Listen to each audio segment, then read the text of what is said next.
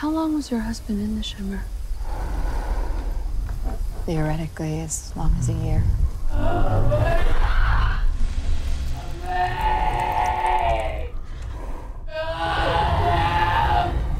It's a long time to be inside and remain intact. Not so sure it was intact. Almost none of us commit suicide. And almost all of us self destruct. In some way, in some part of our lives. React. We drink, or we smoke. We destabilize the good job, the happy marriage. In fact, probably better equipped to explain this than I am. What does that mean? You're a biologist. Isn't self destruction coded into us? Programmed into each cell? It's always so weird seeing it like that in the daylight. Like God made a mistake. Left the hall lights on. God didn't make mistakes. That's somewhat key to the whole being a God thing. I'm Pretty sure he does. You know he's listening right now, don't you?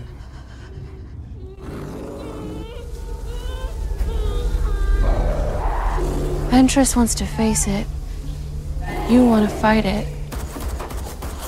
But I don't think I want either of those things.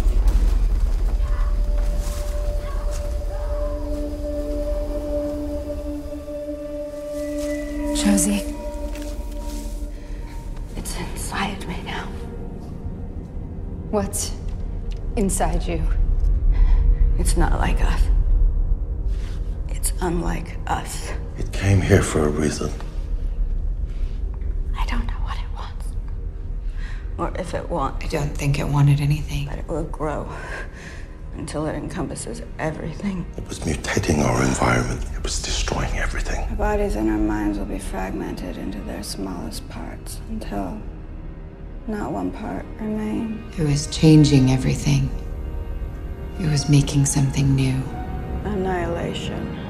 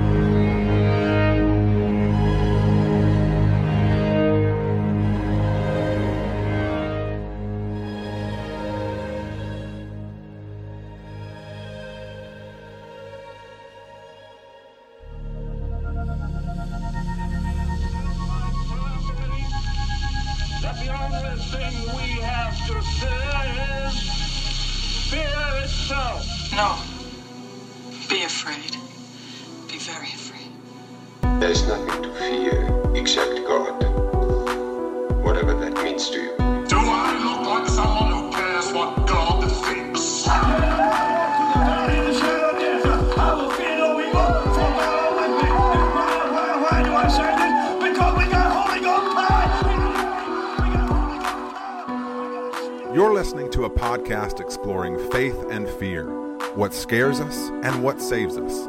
This is the fear of God.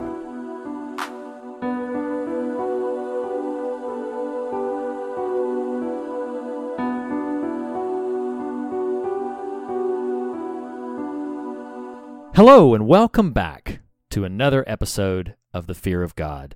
Uh, we here explore the holy and the horrific at the intersection of faith and fear.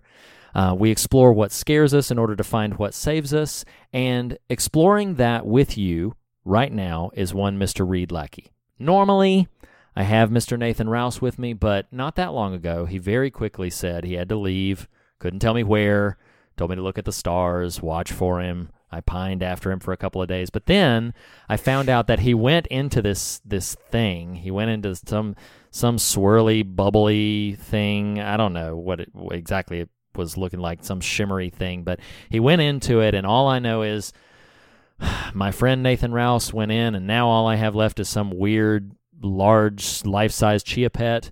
I don't know what to do with it. It just sits there and stares at me, this very weird sort of plant configuration. Um, but you know, I, I keep it by my by my bed because I because I just uh, miss my friend, and so uh, I don't know what the next few. You know, we're here approaching our three year anniversary. Um, I I don't know what the next few podcasts will uh, will look like, but uh, oh wait wait wait wait wait, it's it's moving. It's mo- oh Nathan, is that you, Nathan? W- was I you? were you were you me? Oh my gosh. I've never have you ever seen a plant talk? Oh yeah, we did Little Shop of Horrors. Yeah, we did that not that long ago. See me, Seymour.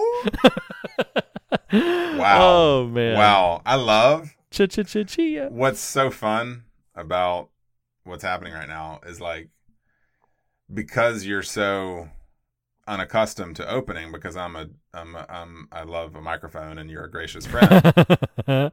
you you didn't even like the the purpose of the off-camera moment for the co-host is to plug reviews and whatnot. And you Oh, and I didn't even- you didn't, didn't even even do it. That's okay. That's yeah. okay. But you know what's funny is that like that's What? just that's just how infrequently I do that. I just Right. yeah, I just No, that's what I yeah, said. just- yeah, I know. I'm just reiterating it. It's just Oh, like okay. yeah. okay. yeah, right. Right. so- Well, and then clear you've you've sort of affirmed that that's probably a thing that shouldn't be done.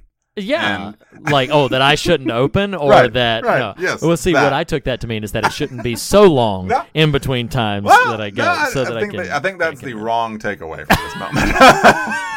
this from a chia pet sitting here talking to me thinks it knows something now. Um, so yes, go to iTunes, leave us a rating, leave us a review. Uh, Nathan, how are you, buddy? And, and just while I'm while I'm in the zone of correcting you here, um, you know, we're not approaching our third anniversary. We are in it, brother. It's here. in the thick of we've It begun we've begun year three of the fear of God. You know how I know this is because when year one of the fear of God began, I had this like hopeful optimism for the future of our country. Oh, no. it's it's it's it has this turn has happened into the anxiety inducing na- n- notion or nature of where we're heading next. Like we're Oh, we, my we started the show heading into an election season. Now it's year three and we're heading into an election season. Yay! Isn't that Uh, awesome? yeah, whatever it is. annihilation! Oh my gosh. Well, no, the reason I said approaching is because we actually we debuted on August 23rd, and so it's like this episode is going to air like one week before the actual anniversary, and so that's why I was like approaching. Wow. But you know, like I mean, not to get specific, but, But- you know, but like, you will. yeah. But I You're- will get specific. just you know. you're you're mr particular pants she and and and I. We will get into this. We the will get into this. is about to end right now no, no, no, no. Um, Like it's over. I, I know I- you want to talk about annihilation, and you I had your chance. I do. You had your chance. No, I do. it didn't go right. So Yes, so it's just listen- not gonna. It's it is not gonna happen. Nope. No. No. No. Not. It's here's- over. This episode is over. Here's why It's- I'm intimidated. Here's why I'm intimidated. because the first time we tried to talk about this film, listeners don't know this. No, the first time tell we, the story. You can't. You just Okay. Tell the story. So we were recording, and there was some upcoming uh, travel plans uh, for, and the holidays were coming up. We were going to open this past year uh, with this conversation about annihilation. We were going to start. It was going to be the very first episode of 2008, uh, 2019, and instead when we tried to record it just a lot of things happened. We we didn't there were a ton of interruptions. There were some other things going on and we couldn't quite drive it home in the way that we wanted to. We were kind of dancing all over the place thematically and uh, who knows? Maybe it'll happen again. But uh, the the fact is we just decided like okay we need to just embrace the chaos of life and take uh, a month to let life be life and then we'll resume back with the show. So it's crazy to me because i'm like the conver- you could say somewhat realistically that the conversation on annihilation not only like forced we had to redo it a second time but it like forced a break for the show like man we're gonna need to walk away we're gonna need to we're gonna need to reassess like this is this is this film like- is so intimidating It's like Stranger Things 2 in real life. Like our friendship just suffered a rupture. But in, Oh in, in your defense here, so you, you you you cleared a wide gap with a very terse sentence there. So it's not so much that bungling annihilation auto led to taking a month off, but we recognized just in the wildness of life and the fumbling of a conversation that neither of us were extremely proud about, proud, Right, proud of, right. you know. It was like, oh my gosh, there's a lot going on. There's a lot of life going on, and then it was Sure. then that led to do we do we take a break? Because no one, well, many of you know that I am very insecure and need your affirmation in the form of listen, listen, listens and posts and whatnot. But many podcasts take breaks, and sure, sure. but if Reed had in year one, we're now in year three. By the well, we're a week away from year three. Let's be clear here. Um, uh, if in year one Reed had been like, you know what, we should take a month off, I would have just like pooped in my pants. I would have joined Poop Club. I would have initiated Poop Club in that moment because I'm like, what do you? Mean? Oh God, what do you mean? No, I, Yeah. I like, I like performing for people. Um, yes. now at year two, when we're like talking over each other more than Nathan just usually talks over Reed, but more just like jabbering into the the pit of annihilation and just fumbling that conversation. It was like, okay, let's pivot here for a second. It's it's the holidays. Now, I am going to give you look at this. Look at what's about to happen here. uh oh. Uh oh. Our inadvertent screw up of our dislike of the annihilation conversation beget one of the greatest moments in Fear of God history, which is our current our current art, our current yes. branding Yes, it did. It did. because when we took a month off, it gave me brain time to put, you know, kind of in motion something I'd had kind of weighing on me for a while and trying to make this happen. So yeah, we took a month off. And yeah. That's see, that's it. That's what happened. We were just very intentional to screw up a conversation because exactly. we self we self sabotage. So literally, sabotage. we're about to have our second recorded conversation about Alex Garland's Annihilation. Yeah, indeed, indeed. Hopefully, we will not. Uh, hopefully, it will not prompt an extended break this time around. Uh, Yeah, but I, there's no more passes on this one. but I do have uh, I do have one question to ask Yeah. you before we uh, you know What's get up? too deep into this, and that's what you watching, what you reading, what you listening to. Ugh, that was last week. Ooh, I'm done. I'm done last with week. Tongue clicking thing. Yeah. Uh, so yeah, what are you? What are you? What you? What you? Am I you? Were you me? Um. Wow. Yeah, I know. Drink drinking game for how many times? Gonna, Come it's on. gonna get old quick. so, uh, two quick ones, then a not so quick one. So whatever you got, sprinkle in. Um, I did recently. I I proselytized about this. I don't know six weeks ago on the show, and finally, recently, my family was out of town. It was a Sunday morning. I decided to be a heathen and not go to church, and Uh-oh. that's that's unfortunately most Sundays. So that's not too untrue to form, but uh-huh. I did go to church in my own way and decided to watch the HBO documentary about Bryan Stevenson and the work of the Equal Justice Initiative Mm. called True Justice. Have you been able to watch it yet? It's okay. I haven't Uh, watched it. Yeah, I haven't watched it yet. My brother, my friend, like it. There's a there is. My wife gets on to me sometimes for how like I will like dredge myself through the bottom of my spirit's ability to kind of hold all the things I Mm. expose myself to. Yeah. what I mean? Yeah. Yeah. Um, and kind of get on to me for that. And and you could maybe make a case that this was doing that, but the work Brian Steven is doing and the life he is living is so beautiful and and shot through with hope. Um like I on a Sunday morning, house is empty.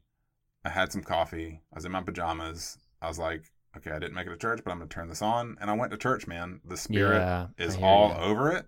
Mm. Like there are places where I was just openly weeping because you're just so broken by the Wow. hereditary. I'm going to do this by the hereditary of our culture and yeah. civilization. and- Yeah. and, yeah. and yet at the same time so just charged with the beauty possible in reconciliation to that broken hereditary heredity Wow. Yeah. you know and and and that's it like people will accuse me of hyperbole but it can't be overstated how monumental and significant the way this person has chosen to live their life is Mm. as it breaks and casts a mirror back on who we are as a culture, specifically Yeah. who we are in America. Um, But it's it's it's I I could not and cannot more highly recommend that material. If you're not, I mean, definitely in tandem with reading the book. But if you're not going to read the book, absolutely watch this documentary. It's amazing. That's awesome. That's awesome. Yeah. I have really only one, and it's gonna it's gonna probably take a beat. So, do you want to Do it. sprinkle? Take a beat. Okay. So, I finished reading a book, and and uh, Look at you. Summer, You I know. I read another book. Someone went to the library. Um, so I basically uh, I had been eyeballing this book for a while. I finally checked it out. It is super super brief. You could you could read it. Uh, you know, like I'm. I'm. That makes sense. Yeah, you know, because I mean, I ain't got time, you know. So, um, but I was actually when I selected it, um, you know, I pulled a Nathan and I just I went digitally because I, you That's- know, hey, evident- you know. yeah, uh, it is what you do. But I didn't realize until I got uh, got it digitally how brief it was. I just knew the cover and the author and the title and everything. Um, so when I got it, I didn't realize like, oh, I'm actually going to finish this in just a little over two hours. But um, it, the book is called, um, and I'm going to try to be very deliberate with this. Um, the book is called A Nation of Immigrants, and it was written by President John F. Kennedy. So it is, uh, as his other book, Profiles in Courage, was, it is uh, intended to be sort of a primer on uh, the history of immigration in the United States. And of course, uh, John F. Kennedy was a Democratic president, so there are some philosophies in it that if listeners are not of that persuasion, uh, they might challenge a lot of the, the notion to it. And I will say out the gate that he does not at all anywhere address the notion of what would be deemed illegal immigration, like people who came into the country uh, in utter dismissing of the sort of adhered policy process. Um, so he doesn't address that at all. But um, so basically, he he just gives a history of immigration into the United States, a history of the ways in which our culture really just has evolved from all of these different other cultures, things that I did that I had no clue about. Like I did not know that something as traditionally frontier Americana as the log cabin came from Swedish architecture. I did not know that. You know, and then there are other things where he talks about like the German influence on immigration. He talks about things like kindergarten and hamburger, which are German words that we use in common everyday language, not recognizing its origins. And so the first uh, two thirds of the book is basically just a history of immigration. And then he turns a bit to policy towards the end. Um, and again, I know some listeners, particularly if they are in opposition to general democratic ideas, are going to to to feel some uh, pushback to some of this. But I just want to read a couple of quotes from it, um, and then we can can move on because I just would recommend listeners check out the book. Um, you know, even if it is uh, in contrary position to your general persuasion. So it said that in general, in opposition to this is summary, and I'll say when it's quote uh, in opposition to the statement in the Declaration of Independence that all men are created equal. He summarizes six basic motives for people who oppose the continued immigration from other nations, um, and I thought this was fascinating because this book was written in the fifties. He said, um, number one, uh, just post war isolationism. Hey, we're following in a war and we uh, want to isolate ourselves. Um, the doctrine of the alleged superiority of Anglo Saxon and Teutonic races. Number three, the fear that pauper labor will lower wage levels. Number four, the belief that people of certain nations are less law abiding than others. Number five, the fear of foreign ideologies and subversions. And number six, the fear that entrance of too many people with different customs and habits would undermine our national and social unity and order. And I here's what I found fascinating about it is that does appear to be the same sort of uh, arguments against continued immigration that I hear reflecting today. And the reason I found it fascinating was that this book was written about 50 or 60 years ago.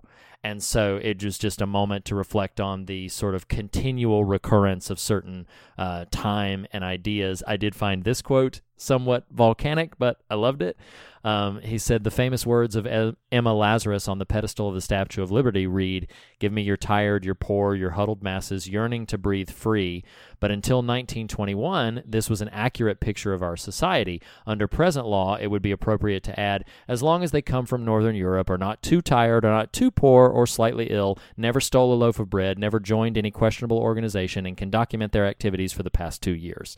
And I'm like, wow, that's that's pretty volcanic. Um, but I'll end on a somewhat upbeat note and then shut up about it and just recommend the book. Um, he's he in towards the end of his summary. One of the things he says is he says immigration policy should be generous, it should be fair, it should be flexible. And with such a policy, we can turn to the world and to our past with a clean hand and, cu- and a clear conscience. Such a policy would be but a reaffirmation of old principles. Um, so I recognize the subject of immigration is hotly debated these days, and uh, a, listener may just be like, "Well, I'm turning this off because and uh, whatever." I'm simply saying I read a book from about 60 years ago, written by a former president, and I was fascinated by some of what I learned about the history of immigration, and uh, somewhat fascinated by the recurrence of certain themes over time. As a hobby sociologist, it just fascinates me how certain patterns of thought and patterns of behavior can become patterns of policy. And A Nation of Immigrants by John F. Kennedy uh, illuminated that for me in a recent reading. So that's what I was reading. I really love. I love how like um, you didn't speak quickly in an incoherent fashion, but I love how briskly you moved through that because what I sensed from you was, please God, don't let Nathan interrupt. Please God, don't let Nathan interrupt. Please God, don't let Nathan interrupt and turn off more of our listeners. oh my That- gosh. That said, um, I'm, this is not an interruption. You have finished your thought. It is valuable to note that the list you just rattled off from this book of 60 years ago um, of reasons for, I don't remember exactly how you articulated it, but there is a recurring phraseology that got used in every, if not every, but almost every bullet point listed as to why people reject. There's that Oppose. Yeah. mhm, yeah. oppose immigration is and what was that phrase Reed Uh, fear. the fear Yep. the fear the fear of the fear Mhm. of the fear of the fear of be free friend be Yep. free Amen. Do not live in fear and that's my that's my editorial on a nation of immigrants i'm sure there's nothing more to be said there um I will I will tie a little bow on this what you're watching with my wife and I just watched a comedy special Reed. Oh, and that's awesome. Because you know what? I need to laugh because Oh, I'm yeah, we sad. I'm sad a lot. um sad however, there there was there was some political um, you know, kind of humor attached to this particular comedy special. That said, we did watch Wanda Sykes Not Normal on Netflix. Have you watched I this yet? I haven't watched it yet. I want to get to it. Yeah. dude. Now, She's not funny. every she is quite funny. Oh, uh, Biggie Shorty. Yeah, yeah, Biggie Shorty. Pooh, What a what a time! what a time, uh, Damie. Hiya, Pootie. um, oh my God, that's funny. Um, now, I, I, not every joke or every bit is hysterical, but there were patches of her, you know, stretches of time during this comedy special that we were in stitches. It is That's It awesome. is. If you're a person who was turned off by Reed's recitation of a nation of immigrants, you might not like Wanda Sykes is not normal. Uh, Mm. And if you are rather prudish in about your comedy, you might not like Wanda Sykes is not normal. However, if you're a raucous, crazy person like I am, you may love Wanda Sykes is not normal. I do want to check it out. I think uh, it, she. So uh, the reason I thought this was funny, I'm gonna, I'm gonna, I'm gonna pull a Reed here real quick. Uh, I have met Wanda Sykes. I was working at the Virgin Megastore. She came Oh, into the store. I know, I know. I know, I know. just, That just happened. But Year here's three, what's funny. Year Here's three what's with funny. bang. Shut up. Here's what happened. So, um, so what happened was I thought this. I always thought this was so funny because, and uh, and I'll censor this, but she basically she walked in and she was just doing her thing. She was just shopping, and people were helping her. And then one of my coworkers said, "Yeah, I thought I thought you'd be a lot like you know mo- more crazy." And I could not believe that the man said that to her. And then she's like, "What do you think I'm gonna do when I'm shopping? Just come in like knocking shit over? Like, what do you, what do you think I do?" and it was just, it was hysterical, and I always just thought that was so funny. Uh, so that's the only reason I'm interjecting here. I'm trying to refrain The only, from all the the. only reason. Well, yeah, I did meet her. I shook her hand, all that kind of stuff. Yeah. So yeah, all and that. she but said, she said, "Hi, Lackey." wow, wow. Bring it home, brother. I guess I guess this is a low key, um, you know, what you're watching for Pootie Tang too. What you watching? what you reading? What you listening to?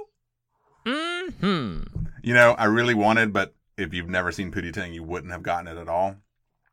I really wanted to just not sing that. Do you? You've seen Pootie Tang, yeah? Yes, but it's been years. Well, you know, when the character Pootie Tang records his new track and they play it, there's just there's just nothing, right? There's Do you remember nothing that? right, Yeah, yes, there's no yes. and but everybody's responding as though it's the most off the off the chain thing they've ever heard. It's amazing. So yes, I did So think about that. However, that's a lot of stuff. Reed, we do need to get to the adventures of Jane Foster and Valkyrie. If you are Oh, cool indeed. with Indeed. you know what? Oh, bro, And Poe Dameron. we should Yes. do. Well, yeah, but these Whatever. are two Thor themed characters here. Is what I'm talking about. Oh, uh, we sh- we should do like a sub episode on the Comic Con announcements of MCU. That'd be fun. Ooh, that will be fun. Um, Or just do another 10 minutes of what you're watching talking about the announcements. However, yes, Natalie Portman plays Jane Foster and is going to be Thor, which is pretty awesome. If you've never read Jason Aaron's run in Marvel Comics, it's amazing. And Tessa Thompson plays Valkyrie from Ragnarok on Indeed. Ford. Indeed. But we're not talking about Thor today, are we, Reed? Nope, not right now. We are talking about Alex Garland's Annihilation. Um, I okay, so we've already mentioned how intimidating this book is. So, or how This book? intimidating the, Yeah. the well, the, I was looking at a note, and you'll understand why I said book in a second. Um, so I actively, in preparing for this conversation, I wrote down some trivial bits.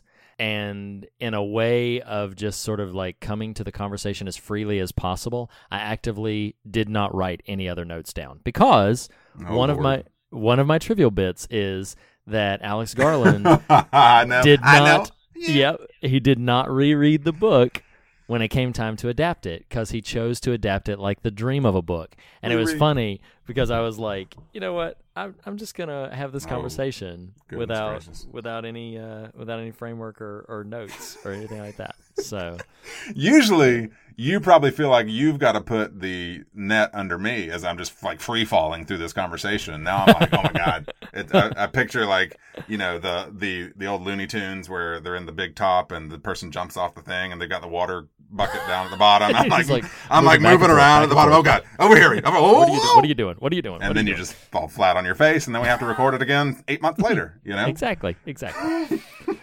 oh my gosh. Um, but I do have some trivial bits, and then I'd like to, I, if you don't mind, I'd like to sort of spare some of our general thoughts on until we get actually into likes, dislikes. But uh, do you have any trivial bits to share? Do you have any pieces of I, information? you know what? Just- I wanted to follow my leader, and I just deleted all of my notes right here. They're all gone. You, you did? Oh, no, I did. I did not do that. Oh wow. Way to build me up and then tear me down. That's that was the splat. That's what the splat felt like when you were just like, moving around. Like, oh, that's that felt great. Um, but you know no, what? What you got? Hey, you know what? I'm gonna do it. I'm gonna do it. And I'm I'm I am pooping in my pants right now as I do this. This is Poop Club is happening. I Okay. am deleting all of my notes. I'm not gonna do it. I'm not gonna do it. Wow. this is One- real time. one real hour time. later, we'll be like, I'm not gonna do it. I'm not I know, I know. I'm gonna do it. I'm I'm gonna do it. Somebody has to be able to steer us into the harbor somewhere. So I'll keep my notes. Okay. All right. Um, Fine. Fine. while you while you position yourself over the weird alien you know, thing and turn into this astral you, you know weirdo form okay Well, I do it. have okay, so I do have some notes on some trivial bits. After that, I don't have anything. okay, Um. okay. So, uh, but uh, there was a bit of a. let me guess you met alex garland too No, I've not met any of the people associated with this film, sadly enough. Okay. Um, but uh, there was a lot of debate back and forth when the film was completed um, because it, it did test poorly. And because it tested so poorly, that prompted uh, Paramount financiers to be concerned, and they wanted, frankly, demanded changes to appeal to a wider audience, uh, including changing the ending, making Natalie Portman's character, as they put it, more sympathetic. Well, uh, producer Scott Rudin, uh, Rudin, I believe is how you say his name, he had final cut for it, and he sided with Alex Garland and what Garland wanted to do. Uh, the clash got more and more heated. It became somewhat tumultuous, and it ultimately led to a deal with Netflix for international distribution. Paramount just handled the U.S. releases, and I think, even though this would be technically international, Paramount also handled the uh, China releases for it as well. But Netflix handled all the rest of international distribution. So it was on Netflix like a week after it came out in theaters in the U.S., but only if you were in one of the international territories in which that applied. I feel pretty bad about the fact that the film did not do financially well in the U.S. Um, but we'll get to some more of those thoughts about that uh, in a little bit. I did write down that Oscar Isaac filmed this and The Last Jedi simultaneously, even filming s- some of the scenes for different films on the same day and using the same trailer to get ready for both films. Um, he and Natalie Portman are, of course, both Star Wars alums, uh, albeit from different trilogies. And then uh, I did write down that uh, Frances McDormand was almost was considered uh, and almost landed the part of she didn't campaign for it or whatever but they almost offered her the part of Ventress that is now played by Hmm. Jennifer Jason Leigh so uh, those are those are just some uh, some fun interesting trivial bits that uh, that I had written down. And from here it's just I don't know what's gonna happen. We'll just, we'll just- just see. We'll just go with it. I'm just entering into the shimmer and everything's refracted from here so. Yeah, well, you're not going to believe me, but I am, I am eliminating my notes off the screen. So, okay okay um, It's so like what a- you- you- what you you're- want to talk about, buddy? you're you're just dipping your toe into the into the shimmer I No, want to know I mean, I'm in it. I just, you know, I'm here. I am with you. You know, Okay, we're gonna okay. find this weird ass alligator and go. So, so I just want to know generally, uh, how did you feel about the film? Well, you you've seen it what three times now? This would be your third viewing. Um, yes, I Okay. watched it in the theater. So I, um, a couple of critics I follow on Twitter, like, I don't say this to disparage the film whatsoever, but they considered to to see them talking about Annihilation at the time of its release was to see Citizen Kane in action. Like they the Oh, level the Okay. the level of adulation they had for it. Adulation, adoration, you know what I'm saying. Yeah. yeah. Um, and so I did kind of make it a point, like, okay, I'm gonna go see this. And I, this is a movie that, unlike almost anything else I could point to, through its execution, I use this phrase very intentionally, but it casts a spell on you. it you're does. like- yeah. I mean, the I came in. I love Ex Machina, uh, Garland's film before this one. You may talk me into this. You like maybe you did eight months ago. That's I'm sorry. I didn't mean that as a jerky comment. No, no, I but understand. um, like I can't remember the conversation totally, but I feel like Ex Machina is a more accessible kind of like narrative story. Um, it's still dealing with some big ideas, but you know, and and we can't forget that you know we get that magnificent Oscar Isaac dance sequence in Ex Machina. But um, but I I do love what Annihilation is working for. Yes, Um, yeah. and and and look forward to, to talking about it. And here we go. Um, so but yeah, I, I I, watched it the third time and and just the other day. And for do you have did you just stream it or do you own it? I own it, and uh, so so I was I'm aware that it's available on Amazon Prime, but I watched it uh, with with my copy. Um, well, I well the reason I'm asking that uh, I had purchased it previously and digitally because you know that's apparently what I do. Sure. Um, does the does the Blu-ray have so like the digital version, the extras are actually pretty I own good. b- before you go any further. I own the digital version. I don't own a Blu-ray. oh, oh, oh, oh. Yeah, I own the Um, digital version through Vudu, not through iTunes, but but it's digital version that I own. Well, tell me if yours has this too, like the the iTunes version at least, because it does. They do change some of what these have, and annoys me. But Oh, it, wow. it has like three. I don't mean with Annihilation. I mean generally. Sometimes a streaming Sure, service is going to have a different iteration. Um, it's got the three part behind the scenes. Oh, that are- okay. that okay. are like the Southern Reach, Area X, or whatever it's called, and then a third one. Have you watched any of the behind the scenes? I have not watched them. I'm looking right now to see if that's even available on my version, but I have not watched them. Oh, okay. Regardless of whether or not it's available, I have not. I have not seen it. Gotcha. Well, yeah, it's it's pretty cool. Um, it is kind of interesting from a purely technical standpoint. Speaking of comic books, the uh, he he used to be a comic artist, but he probably, you know, as most of us would, got wooed by that Hollywood those dollar bills. Um, The artist Jock J O C K is the concept artist for Annihilation. May have been for I don't know if he was for Ex Machina or not, but he was formerly. I could be totally wrong here. I think he was yeah, I, I don't want to speak ignorantly there. there. There's a couple of high profile comic works that Ah, okay. That on my periphery I'm aware of, but I can't think of exactly what they are. But regardless, yeah, he was a former comic artist and is a concept artist for Annihilation. It's just really cool in the behind the scenes. They talk about him, you know, kind of visualizing some of this stuff. And uh, anyway, so I, I didn't know if you'd you'd traverse through any of that.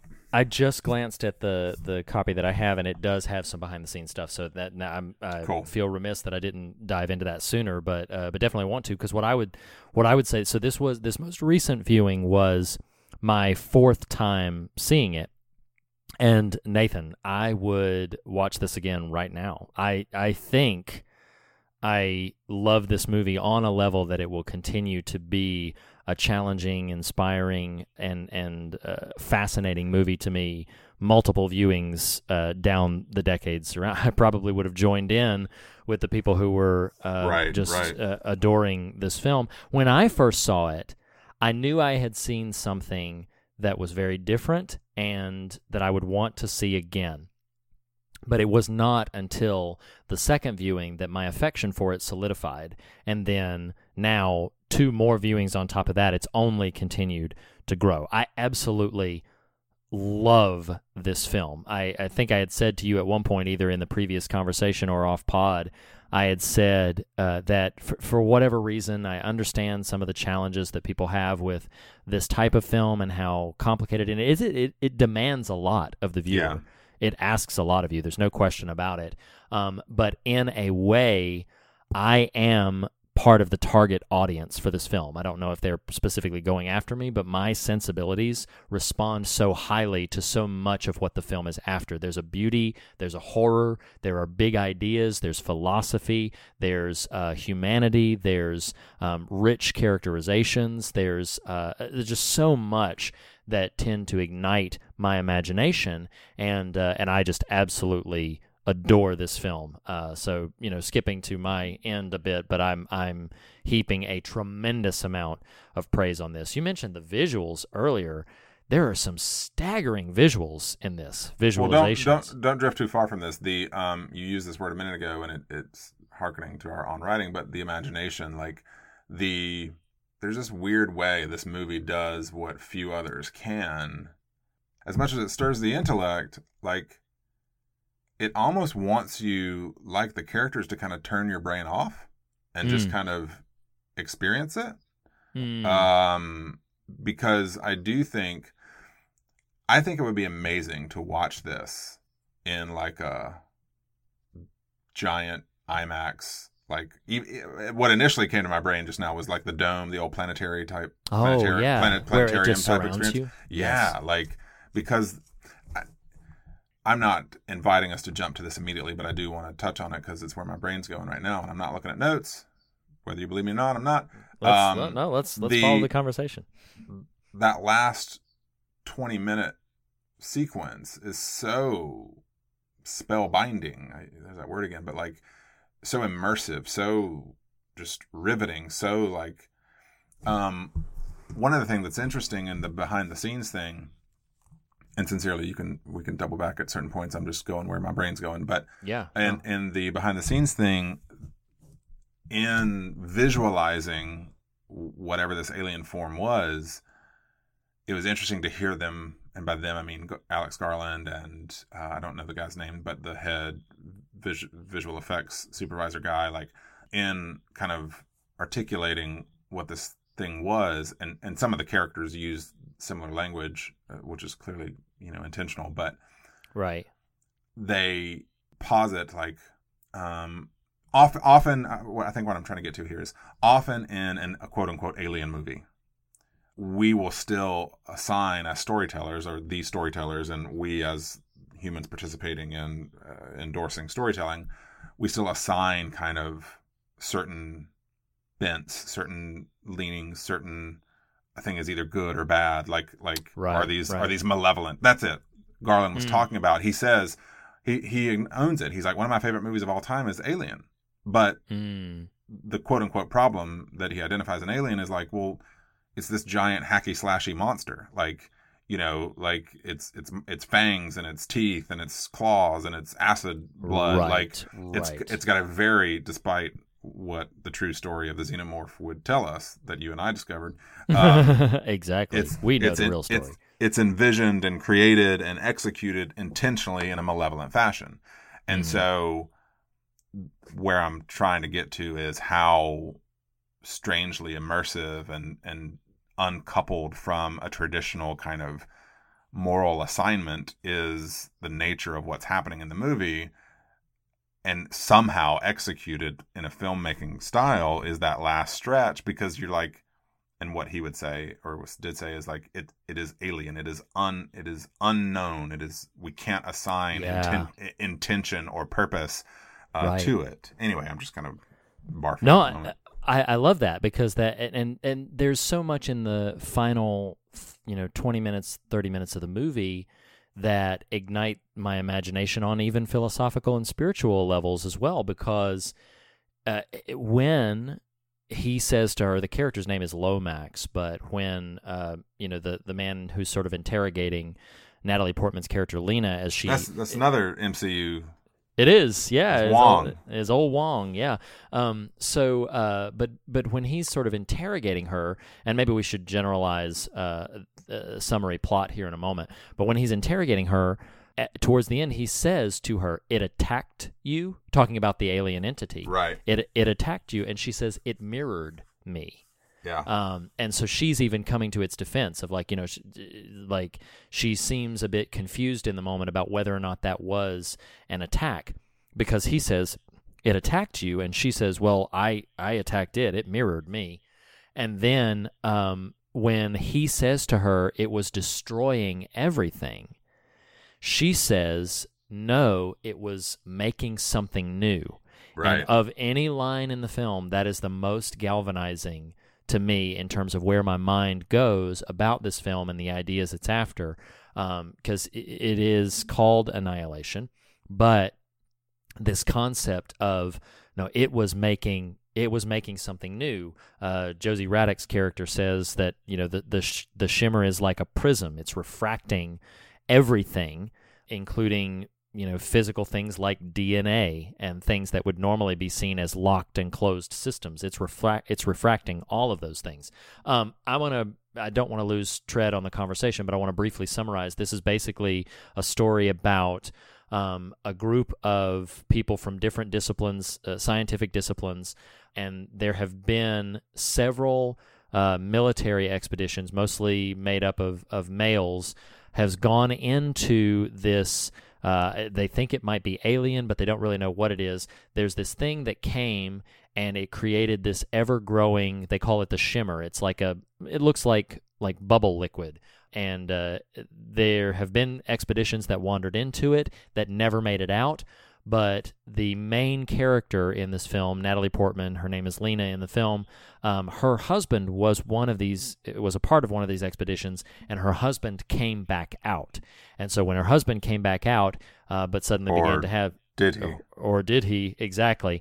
Um, they began to have uh, it prompted Lena to go to where the shimmer is, or be taken there rather, and then she is a part of an expedition with four other women. Um, so previously there were military types led by males.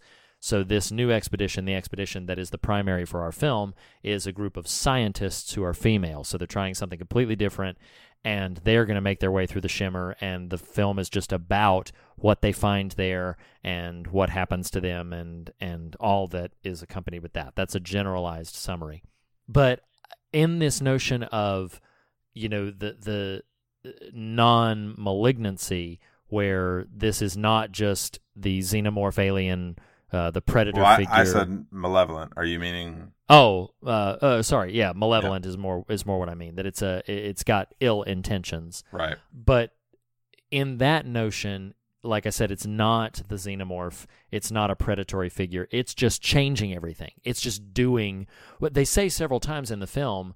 Uh, I don't know what it wants or if it wants. And they say, you know, like we don't know what it was doing. If it's doing anything, it might just be being. This is just what it is. And I found that so fascinating because there's an old line in uh, Star Trek II The Wrath of Khan, uh, that other great, brilliant, uh, mind bending sci fi, where it, I do love that movie, but where uh, the, the concept in that film is that there's a device called the Genesis device that would create life from previously uh, dead, dormant, hostile environments. It would create, you know, environments that were teeming with growth and vegetation and could sustain life. And there's an argument that takes place in Star Trek II: The Wrath of Khan, where they say, "Well, what happens to the previously existing Matrix?" And Spock very matter of factly says, "Well, it would be destroyed in favor of the new Matrix." And uh, so then there's this whole argument about like, oh, so you're just going to destroy life so that you can create more, and that's what that's what became of that conversation. That's a different film, but reflecting back in Annihilation, it really did spark a tremendous amount of thought in me. This notion of the process of being made new, the process of something new emerging from something that was previously there, and how the notion of creation carries with it a sense of what was previously there has to be to some capacity destroyed or annihilated. And that concept, it just fascinates me. It just galvanizes me to think about that and how resistant we would be as people, not diving, you know, explicitly right into theme right now, although that's where we are. Um, how resistant we are as people to the process of making new because of what it means for what has to die and what has to go away. And uh, anyway, that's just one of a multitude of things that the film ignites in me when I think about it and think specifically about that ending. Well, I thought about this watching next week's movie as well, but like the, this movie is theme. Like yes, yes, this, it is. Not you know you you can't. The characters constantly are engaging philosophy and and and higher level intellectual you know views and thoughts. And and you know we could say scary things like the crazy creepy bear which is scary as crap. You could that's um, terrifying. identify the freaky you know person splatted against the pool wall. Like those are right really right. terrifying. But i think now i mean we're, we're just going all over the place but yeah yeah let's do, do you it. do you interpret the when the two of them come together at the end, right? And there's the little glimmer in her eye or both eye. I yes, can't remember. yes. Mm-hmm.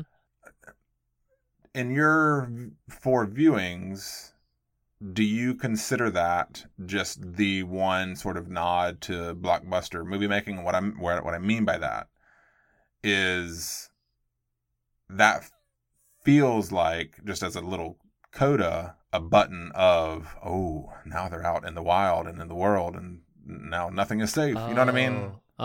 oh. I'm not no, even criticizing it per se i'm just kind of f- trying to figure out how to sort it so i have never taken it that way even from the first viewing so uh, i do see how and and have had conversations with other people who watched the film um, in one of the viewings i was with uh, you know some friends uh, watching it as well and that was absolutely the way it was partially taken. I, I think it's it's a certainly an understandable reading of the film. The way I've always taken it to be is the they're hugging, and there is a connection of physicality, but then there is also a connection within them of nature and makeup uh, that the film is identifying for us. That these are these are now sort of of the same substance even though that substance in the narrative of the film has departed. The shimmer has been destroyed, or it has, you know, it, has been burned up. Its source has been burned up, and so it's gone away. But they are now irrevocably different and of a similar type. I'll answer a question you didn't ask in relation to that ending. I was asked point blank a couple of times, so do you interpret that she is the alien clone version of herself, or is she the original Lena? And in my interpretation of it, uh, I don't think the film is very interested in that binary of an answer. But what I think is that the version of Sergeant Kane that came out was a version that uh, was mirror created by the Shimmer. I think the version of Lena that came out was sort of the prime version of Lena, but she still carries in the tattoo on her arm and in whatever is shimmering in her eye the ripple effects, the changes that have been enacted to her from within the shimmer. Does that But make see, sense? It does, but I would actually challenge that from the standpoint that I don't think. I think by film's end there is no longer a prime Lena. Like, Oh, okay. I, okay. I don't. I think because I agree with you that Kane, the Kane out in the world is the, the manufactured, fabricated version, but I think the film is very intentional. I was really paying attention to this because I knew we'd probably bring it up. I think the film is very intentional to cut in the middle of the dance in such a way because remember Mm. the, the, the it, it kind of goes to white. Do you yes. remember this? Yes. And I think that's meant to be our bookmark of you no longer are in control of what you're seeing. Like you, Hmm. you, you are not allowed to kind of interpret this in a real strict fashion. To me, we are left with two physical forms, which are each 100% Lena and 100% alien. Okay. I mean, I, I wouldn't even, I, I, I wouldn't even necessarily disagree with that. The in terms of just material form, and, and and here you here you go with it. That whole idea of like it is it is hundred percent alien and it is hundred percent Lena.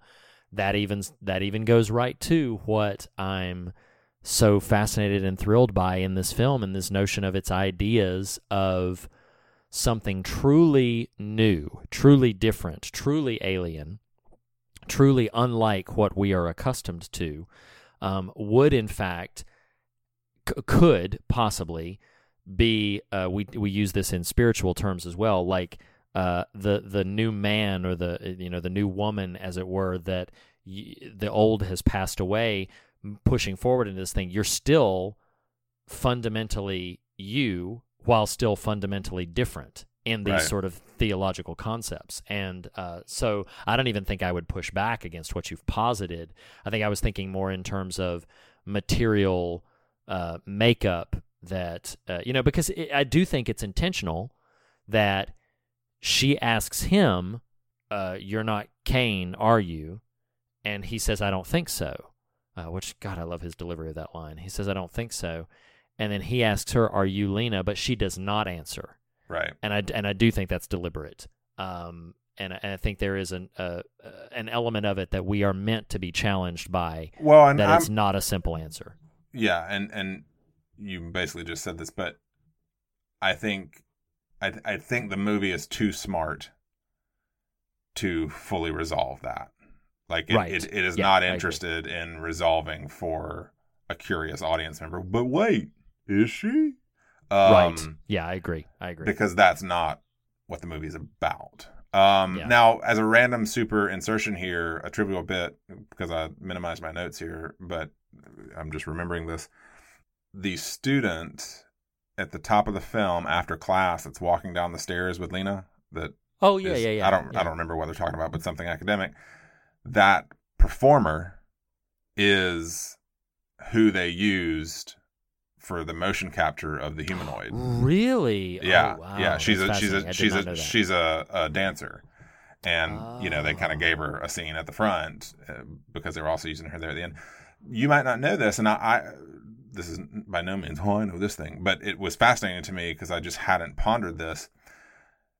Did you know that the shape that emerges after Ventress gets absorbed? I don't mean the humanoid form. I mean the bulbous thing Yes, the swirling sort that of that eye like thing.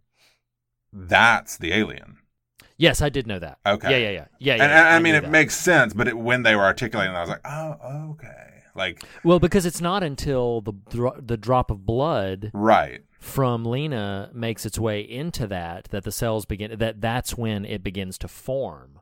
Um, so yes, I or at least I, sh- I should say like, oh yeah, I knew that. No, that wasn't. That was just my. I mean, that that was you know, my. that that is par for the course. But that was my immediate. Wow, wow. Um, but that was my immediate interpretation. Was the it, I- obviously not in first viewing, but like from from early on, I was like, no, that that was the entity. It was not like a womb for the entity. It was right, the entity It is itself. the physical. I Yes. love that shot. Of Oh my gosh, From it's within, from within the entity to her face with Yes. the lit. That's amazing. Well, and good lord, the the effects on that entire th- I'm it's mesmerizing to watch. The swirling sort of uh, Yeah. in and out and the and the glow and the the it, when combined with the musical score that's happening, that very uh, hypnotic dissonant score, Yes. uh, it's it's a powerfully affecting moment. You know what's funny? I d- as a slight assertion, I don't think I could be wrong, but I don't think Ventress is actually screaming annihilation when she's being disintegrated or being sort of like she's sort of uh, in the visualization. She's sort of Yeah. emerging up, like vomiting Right. up, and, and you know everything's merging up.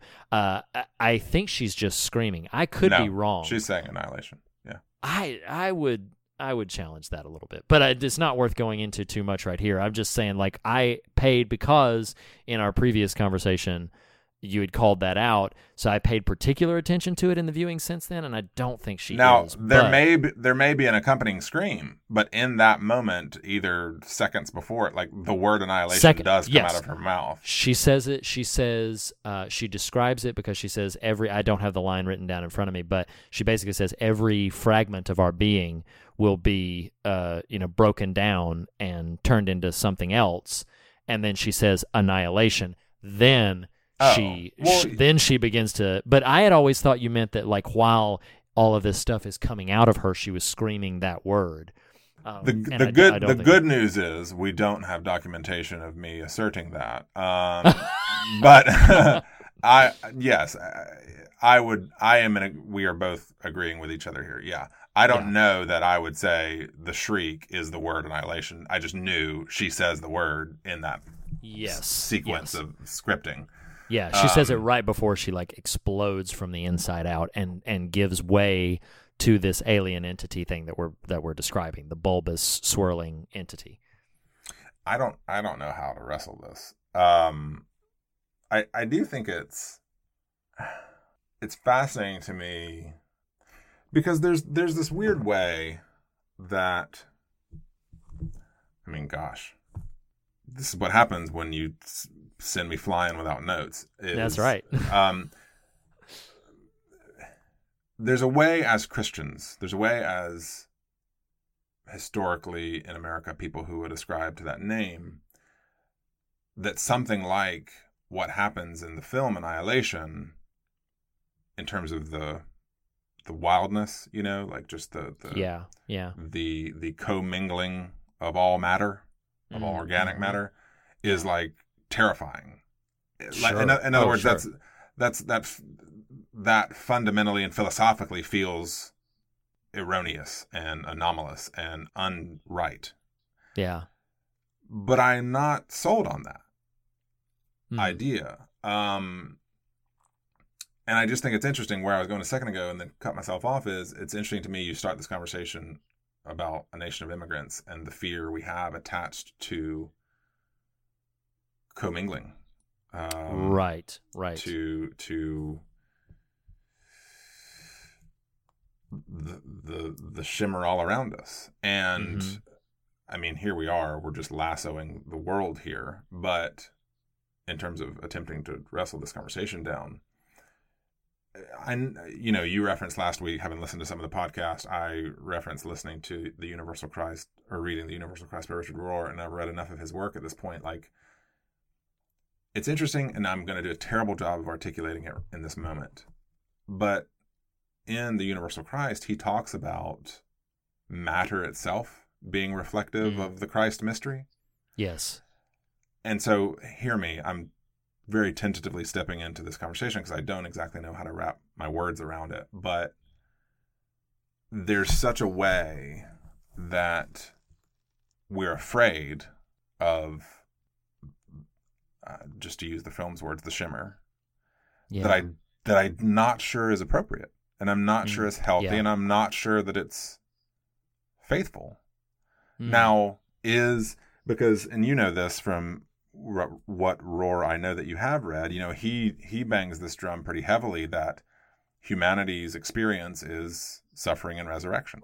Yes. Like that is the arc of life Mm, um, as as made visible and tangible in the life of Jesus, but that that we can get into substitutionary atonement theory and all this silliness. I don't mean silliness as in dismissive, but I just mean like that, that's not a rabbit trail to follow in this moment. But he would Right. explode. He would explode that out as a human experience, like suffering and resurrection are the tent poles of the arc of the human species of matter Right. itself of matter itself Yeah. And so m- I- s- speak if you if if you think i'm incorrect this this notion that we would watch something like annihilation and view it as foreign and frightening does feel anathema to that notion right Mm. that i don't know i'm i'm you know these are, these are pretty uh, wieldy or unwieldy rather sort of things because because death and dying and and rebirth are scary as shit, right you know yeah. Like- well, and that, but that's the thing is that th- what I think scares us more than death and dying, or why it scares us more, or scares some of us more. Um, I love that you keep narrowing that field. Oh, it just Because- it really doesn't scare us. We're good. but but no no no no is is what scares us more is transition.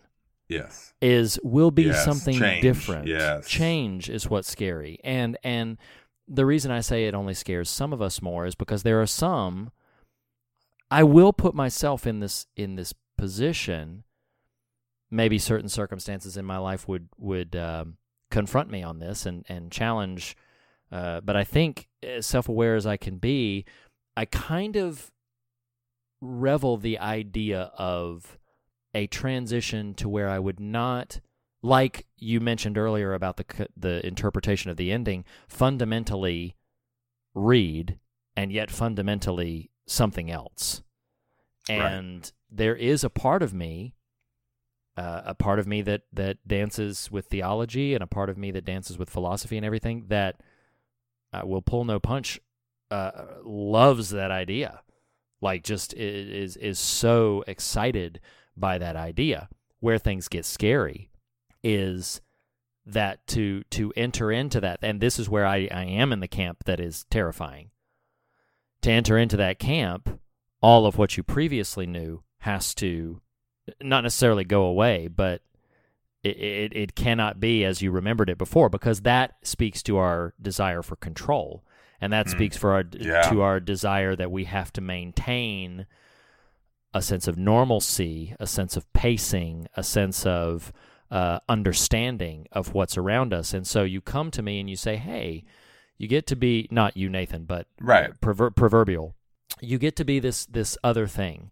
You get to be, and and this is fundamental to the life of the believer, whether we would admit it or not. You get to be, you get to walk in this other thing. It is fundamental to. I, I do agree with Rohr in this. It is fundamental to what Christ came and exhibited for us. He said to his people, and yet we still so patently resist it. He said, You must take up your cross and follow me. Right. And we think that's, oh, I've got to, I've got to hurt a little bit. I've got to, no, no, right? no. It, there is a fundamental, you have to, all that was before be broken down so that the new can be resurrected. Perhaps the the new will look like what it was fundamentally intended to be. That's a whole other conversation. But that's what we as believers want to actively resist is we want we are willing to accept sort of the suffering that comes as a pattern of we can get stronger but we are actively resistant to the things which uh, i'm going to speak in just very christian language um, so, uh, uh, listeners, just uh, stay with us if you are resistant to that notion. I'm just not going to shy away from it. We are not willing to follow when the Lord would compel us, hey, you have to come forward in this path, but you have to leave all of that behind. All of that that's over there, all of the comfort, all but but see that even when we talk about like leaving our comforts behind and everything like that that's still uh, fundamentally something we can wrap our heads around. Like you have to leave your old self behind. That means you have to leave behind the the things which you are so easily navigate and control right now and you have to step into something. Uh, it would be like trying to learn after 40 years of driving a car. Now you suddenly have to learn how to drive an air conditioning unit. And it's like wait what? Like that's that doesn't it doesn't uh, I, I, I love i love the beauty of that rather crude analogy but i understand what you're after and so the analogy works. You know it's like fundamentally like wait a second that that i'm not even used to these things moving. And not only that like i like where do i sit and what do i do? It's like it is so fundamentally contrary to uh, what we have to step into. And that is what's scary that's the part for me. I'm speaking for myself, but I think Yeah, this is, yeah, is broader. That's the part that's scary. It's not scary to envision a beautiful glory ahead of me. It is terrifying to know Well, that and- to be transformed. Hold on, real Yeah, quick. yeah, yeah. To be transformed from glory to glory means previous glory has to fade away to nothing but memory, if even memory exists and remains. Does that is is what I'm saying make sense yeah? Yeah, yeah, and and and to add some clarity to my sort of hypothesizing earlier, I wasn't necessarily saying I've got it all together and I'm not scared like all those other Christians are. I mean, it's more just kind of thinking out loud. Um, I wonder if, goodness gracious, these thoughts are just too high for our brains. But you know, one thing that does come to mind that I guess what's weird is you watch something like Annihilation and you're like, I don't know that this is a false perspective that we should that we shouldn't adopt. You know what I mean? Like th- this view Yeah, of how life and nature is. But a key difference is where Alex Garland would say, "Hey, you know, the xenomorph has malevolent intent. What if it's truly foreign and alien, and we we can't ascribe intent to it?" I would Yeah. then take a step further and say, "Well, I think the shimmer is all around, but there is a benevolent intent, Mm. and Mm. and and that is trustworthy and and and good, uh, the benevolent intender, if you will, and." And I wonder, this is me just purely thinking off the cuff here, and so don't come at me, traditionalists. That's not an indicting word. I'm just saying, like, this is a very Yeah, non traditionalist sort of notion I'm going to introduce here. Is there, and I'm not looking for a hard answer, just thought provoking, is like, like you used the phrasing a minute a minute ago about taking up your cross and, and followed that with the old man, that sort of that sort of language is in this weirdo hippie metaphysical kind of path we're following here is it less because we're we're tr- tracking through this notion of 100% you 100% other Mm. um is it less all the old goes away as much as it's the only you goes away Mm. now enjoined with the only all. That's some Mm. friggin' heady, crazy stuff right there. Oh my! Yeah, I'm gonna need to sit on that for a minute, but I think uh, I, uh, I'm gonna repeat what I heard you just say. Is it not that the old goes away, but it is rather that the only you goes away, and that what's left is the only all? Is that uh, repeat yeah, that correctly? yeah, because and, because I think Lord. I think what's so beautiful, and I I had no clue this book would come up so heavily last weekend. Now this week, but like if if you if you strip away the sort of science fictiony of annihilation, like this notion of the universality of the Christ mystery, we are we are not other from. we are entwined with. Mm, yeah. we yeah, we we yeah. are shimmered all together. Yes. And that's and and to sort of live into that means a whole that the implications are shattering. You know? Yeah. Yeah. In the same way that people speak of the person of Jesus Christ, uh, I I speak in these terms, um, and have many that that also categorize it as such, as rather than being God and man in fractional percentages, but 100% divine, 100% human. Sure. Um, and and those coexisting in a way that there's only mutualism. There's only shared relationship, not competition. Right. And and that's the part that I think is so foreign to us. There's a moment in this film, man, it trips me out. So there's a moment in this film which I caught on the most recent viewing. And it's where uh, Lena and Kane are laying in bed before he's going on the mission. This is a flashback, and they're talking about cells, and they're talking. They're having this sort of generalized conversation about, you know, Mhm. like, oh, it's like a mistake, and it's a flaw Right. in our genes. And she talks about God making a mistake, and she said, you know, it's a flaw in our genes that um, that the cells get older. Like that, that we consider. She says, uh, and again, I don't have the quote written down, but she says, uh, uh, you know, we consider aging a normal process when really it's a flaw in our genes, and it just really, uh, it it fascinated me this time around because I'm thinking at all these terms about like uh, resurrection and recreation, and we've talked before on the show in very heady ideals about like in many ways, you know, the vision that we have of of of the the return of the king being this notion of not a destruction of the world at play, but rather a restoration of it.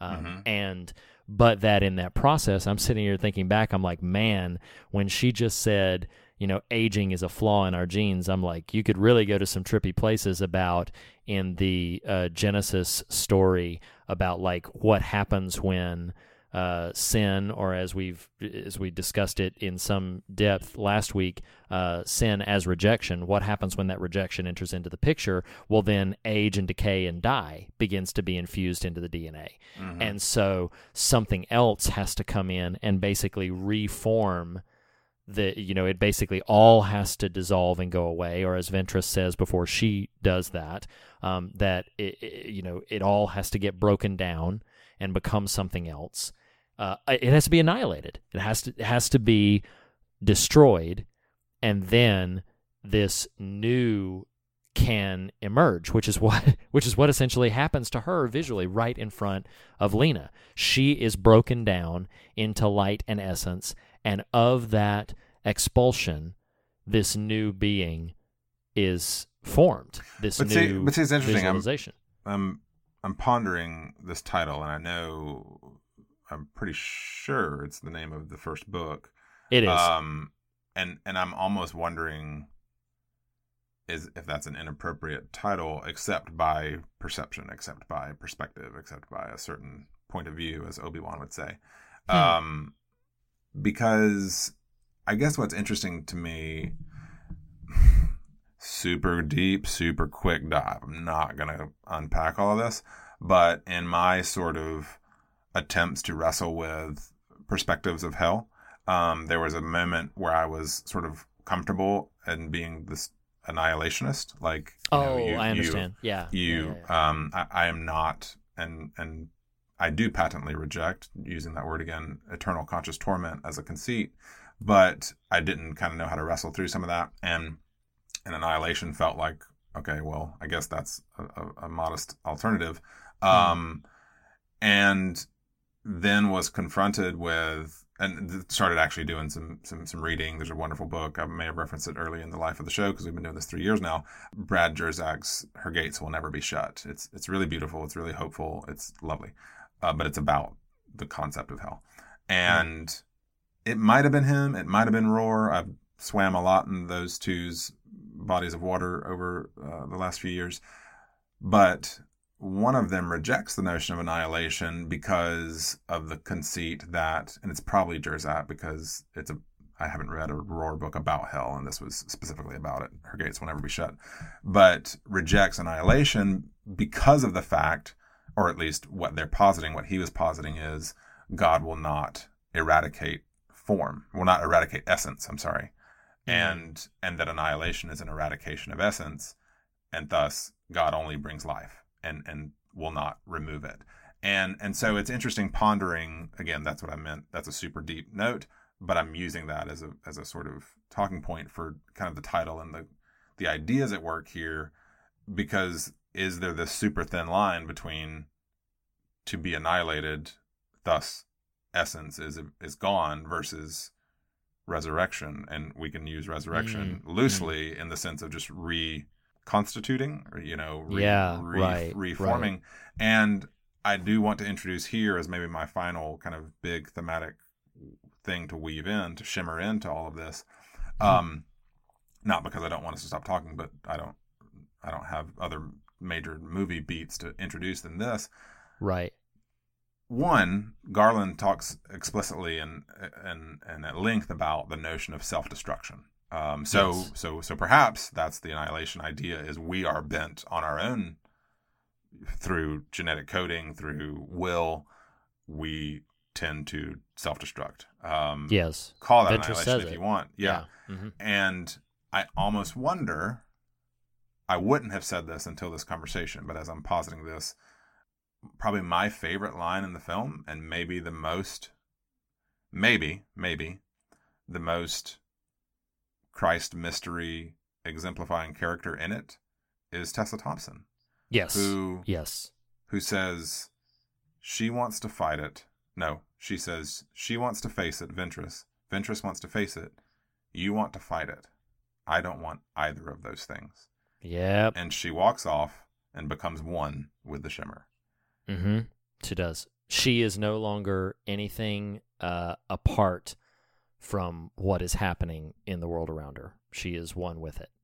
Yeah, and I. I Well, I what's don't know if interesting about that? Well, I mean, I'm, I'm just kind of my brain is a big bulbous alien form, just recycling and regenerating, itself right. Swirling yeah, yeah, yeah, yeah. Um, I think what's interesting then about the film, though, is ostensibly Portman, the lead character, or the rather lead actor, is kind of your quote unquote hero, but from a thematic standpoint, is that the character who kind of most exemplifies what the what the meat is after? You know what I mean? Mm, Um, and I, don't- I don't know that that that is pure just kind of postulation.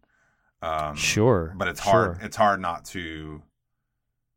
It's hard to look away from what feels like the piece that character enters into that mode is like that. is- well, go ahead. I was just going to say, and and the the the beauty, and I do find this notion beautiful that when inside the shimmer, the part of herself that she constantly covered up, the scars Right. that she had From cutting, uh, yeah. from cutting herself, and it and and uh, sh- uh, the other character Shepard uh, calls it out. Says uh, Lena asks, "Was she trying to kill herself?" And she says, "No, I think the opposite. She was trying to feel alive." And she was covering up her scars the entire movie. But then, right Hmm, before yeah. she drifts away, what is happening to those scars? They are sprouting growth. They're sprouting life. The wounds that she's carrying, the scars that she's carrying, is and and I do find um, a a it is it is frightening and uncomfortable, but I find a beauty to that notion that from these from these scars is sprouting life, and and that is what the shimmer is doing to her. You know, to the others, it is manifesting different things in different ways. But we know most explicitly what it is, you know, the process it is creating in Josie Radek, Tessa Thompson's character. And I do think there is a beauty to the, even in uh, spiritual ideals of yeah that that even the wounds we carry will spring forth into life even Mm. the even the scars that we bear uh, we will be known by them not as moments of shame but as moments of place where uh, you know using the the analogy, the old Frederick Buechner analogy of of things growing from waste and excrement, and that that's that's kind of what fosters the the life that's what the it is it is a part of what allows for certain things to grow and thrive and and again yeah i i do feel that one of the reasons this movie is so challenging is that like the concepts at which it's interest in which it's interested there are no simple binary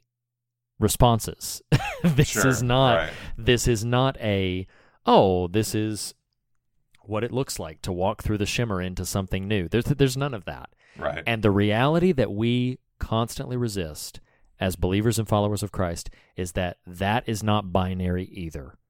That the journey or walk into that uh, looks fundamentally different and contrary to anything we can understand or control. And walking into that, following that, following the Spirit, my God, he said so many times to his people, he said, you know, the Spirit is like the wind. Like you you see the effects, but you don't know where it's coming from or where it's going. And so such must be the sort of understanding or at least the acceptance, and that is by the way, I have not read the books, but the the titles of the books are Annihilation, Authority, and Acceptance. That's the three titles of the books. And uh, I feel like what we must come to is this understanding that we must not merely lose ourselves, lose our own lives to find it, but we must also lose sight of the need, desire, and demand to control what that looks like and how it how it feels. Uh, we must enter into what the Spirit is doing to us, what the Lord is doing to us. Again, I'm using very Christian language because it's the cleanest through line to express what my thoughts, how my thoughts revolve around this film. Um, that to enter into that, it it, it is it is terrifying. Um, but as Lena says elsewhere, uh, it's not all horrific. It's often beautiful, and there is both a beauty and a fear that comes to it. The name of our show is the fear of God. There's a there is a there is a fear that comes to it that if we can press through it, there is a joy on the other end of it as well, which is how to bring it back to what we were speculating on earlier. That is how the book of Hebrews describes what Christ did. It says that for the joy that was set before him, he overcame the fear. And Man, I'm that is I'm about to blow your mind here. So, I mean, think of I, this is just coming to me in real time, but that imagery in the end in the catacomb, like I mentioned earlier, you know, the the neutral intent of the entity that is at the heart of the Southern Reach, you know, the the- Yes, the, yeah. place. Now apply benevolence in intent and take what Lena is looking into and, and make it a bush. Make it mm, mm, make mm. it you this this moment of utter awe and terror and finally Yeah. transformation yes, like yes, i think and and not that it settles it but like i think that's what's so compelling about all of that because even as Yeah. sort of harrowing as the sort of dance sequence is after and that sounds pejorative i don't mean that but as sort of harrowing as that sequence is your brain your imagination and you you said this a minute ago like there's something so captivating and compelling about it it felt it felt revelatory when I stumbled on the phrase for myself of this movie casts a spell. Like you Yeah, are right. kind of in its grip by the end of it if you're plugged in. But I think what it does is when you go forth from the catacomb calls for as we talked about on on writing a holy imagination to envision mm, a, a a creation in which you are interwoven into its very tapestry and get to participate in not as other but as fundamental component of. Right, You know? right, i don't know. Yeah.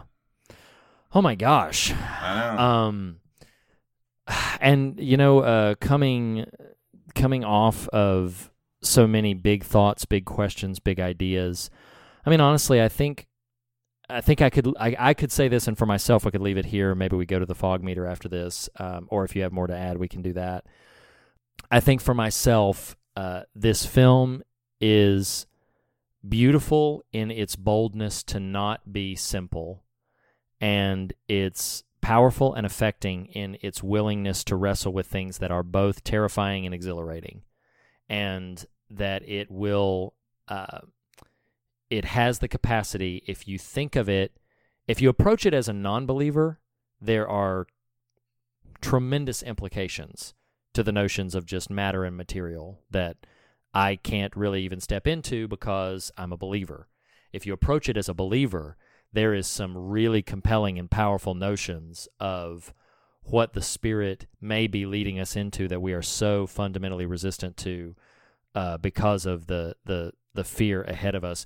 To, as you put it a few moments ago, to stare into the glory of a thing that is just automatically beyond us, and to stare in awe at it, uh, and not know what to do with it, but more so what it will do of us or what it will do to us. Right. And and to still, for the the joy set before us, overcome that fear and enter into it, uh, enter into a dance with it, uh, knowing that we will not end that moment fundamentally the same. Um, powerful movie, powerful movie that I love and can't heap enough praise on it. We could talk about it for another hour, but um, well, and you know, I, I do want to just caveat before the fog meter here. I I feel pretty confident, Reed, that uh, the second round of Annihilation was better than the first round. So. completely agree. Completely no one agree. can, no one can challenge that, even Nope. us. Um, but True, you know, true. I feel pretty good. Yep, exactly, exactly. Um, so you want to take us to the fog meter? Let's do it. So, which um, it, I feel like we're we were you know touching the stars and are crash landing in a plane right now. Like we're you know dri- driving this down to a real you know pedantic kind of metric. Um, uh, fear and God, uh, uh, scares and substance on a zero to ten kind of scale. For me personally, on the fear, I don't think this is a very scary movie in the ways we would traditionally ascribe that. So, uh, its its notions are infinite, but the the sort of idea of it as a scary movie is is pretty minimal to me. So I'm gonna go like a four. I think. Okay. Um, the bear sequence. Yes, The yes. discomfort of uh, Tessa Thompson's, you know, plants growing from her wounds. Uh, a couple of other individual moments in it. I'm gonna go a lot higher. I'm gonna go eight for Wow. my fear measurement. Um, that bear sequence alone The bear sequence is intense. Yes. it it terrified me. Um, so uh, for me, the substance meter, uh, I don't think if you listened to the this entire episode, it is any surprise to you an unqualified ten on my substance meter. This is this is a ten if ever we covered one. I'm I'm gonna give it a ten because there's just Yeah. no. I mean, it's it, you know, like woven into the the the film itself is substance. Like it, it is. Yes. You, you you can't talk about it and not talk about the the ideas in, at work in it. I Um, completely agree. Um, so where that puts Alex Garland's 2018 Annihilation is an eight out of ten on the fog meter. hmm I'm happy with that. I'm very happy with that. That's that's extremely worthy. So yes, last week we did Hereditary. To just now, whatever I think Annihilation happened to us versus us talking about. Um, well, and before we close down, rather. I don't Yeah. know if you're What? I don't know if you're headed to close down, but uh, fundamentally, just real quick, would you recommend Annihilation? Oh yeah, yeah, I did. See, Oh. I'm this is what happens when I get rid of my notes and I just enter the shower. like I am. Everything no gets lo- refracted. I'm no longer all me. I am only all, and here we Oh. are. Um, God, I love that notion. I want to yeah. spend another hour some other time on just that notion. That's just oh man, I'm gonna write that down. Uh, th- there's an unque- yeah, unquestionably, I'd recommend this movie. Like it, it is heady, and Me too. like it's not a, it's not a. Oh, it's Friday night. I'm gonna just pop this one in, yeah, unless you, Right. You, you kind of have to get on the wavelength to to really yeah, yeah, do it. But yes, uh, easy easy recommend. uh, as well Um, for me. Yeah, and and unless you have other things, Reed uh, to Nope. alert to alert listeners. Next week we are jumping into the endless, which feels just like an ex- Mm. an extension of the shimmer. Um, it kind of does. uh, or, or like faulty versions of the Shimmer if you've seen the movie The Endless. Um, but yeah, we will be discussing that next week. It is available to stream on Netflix. It is a really compelling uh, little sci-fi thriller. Um, Wonderful film. But That's all I got, Reed. I'm kind of bowled over. I'm gonna. I don't know what. to do Yeah, yeah. right no, I, I kind of agree, and I, it feels so strangely appropriate for this film to have that feeling after the conversation. Uh, Nathan, thank you so much for being willing to freewheel a, li- a little bit with me for uh, getting rid of the fear and getting rid of the notes and all of that good stuff. I mean, And, at, uh, at a certain moment there, I was like, "Was I you? Were were, were you me? I, sure, Oh yeah." man, that's awesome. That's awesome. Um, well, everybody, check out the Endless. We'll see you next week. Nathan, thank you so much as Yeah. always for everything. Yes. See you next week, everybody. Bye.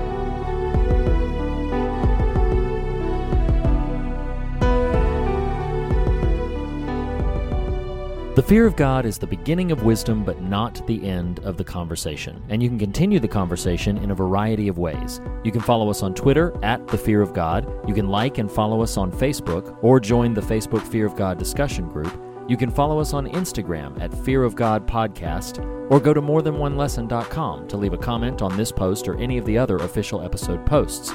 Email us at fearofgodpodcast at gmail.com. Our theme music was composed by Lee Wright and Reed Lackey, and our podcast art was crafted by Jacob Hunt of jacobhuntcomics.com. Merchandise for the show can now be found at teepublic.com. Just search for the Fear of God podcast, all one word. And last but not least, if you listen to us through iTunes, we would greatly appreciate a rating or a review. Thank you for listening. We'll see you next week.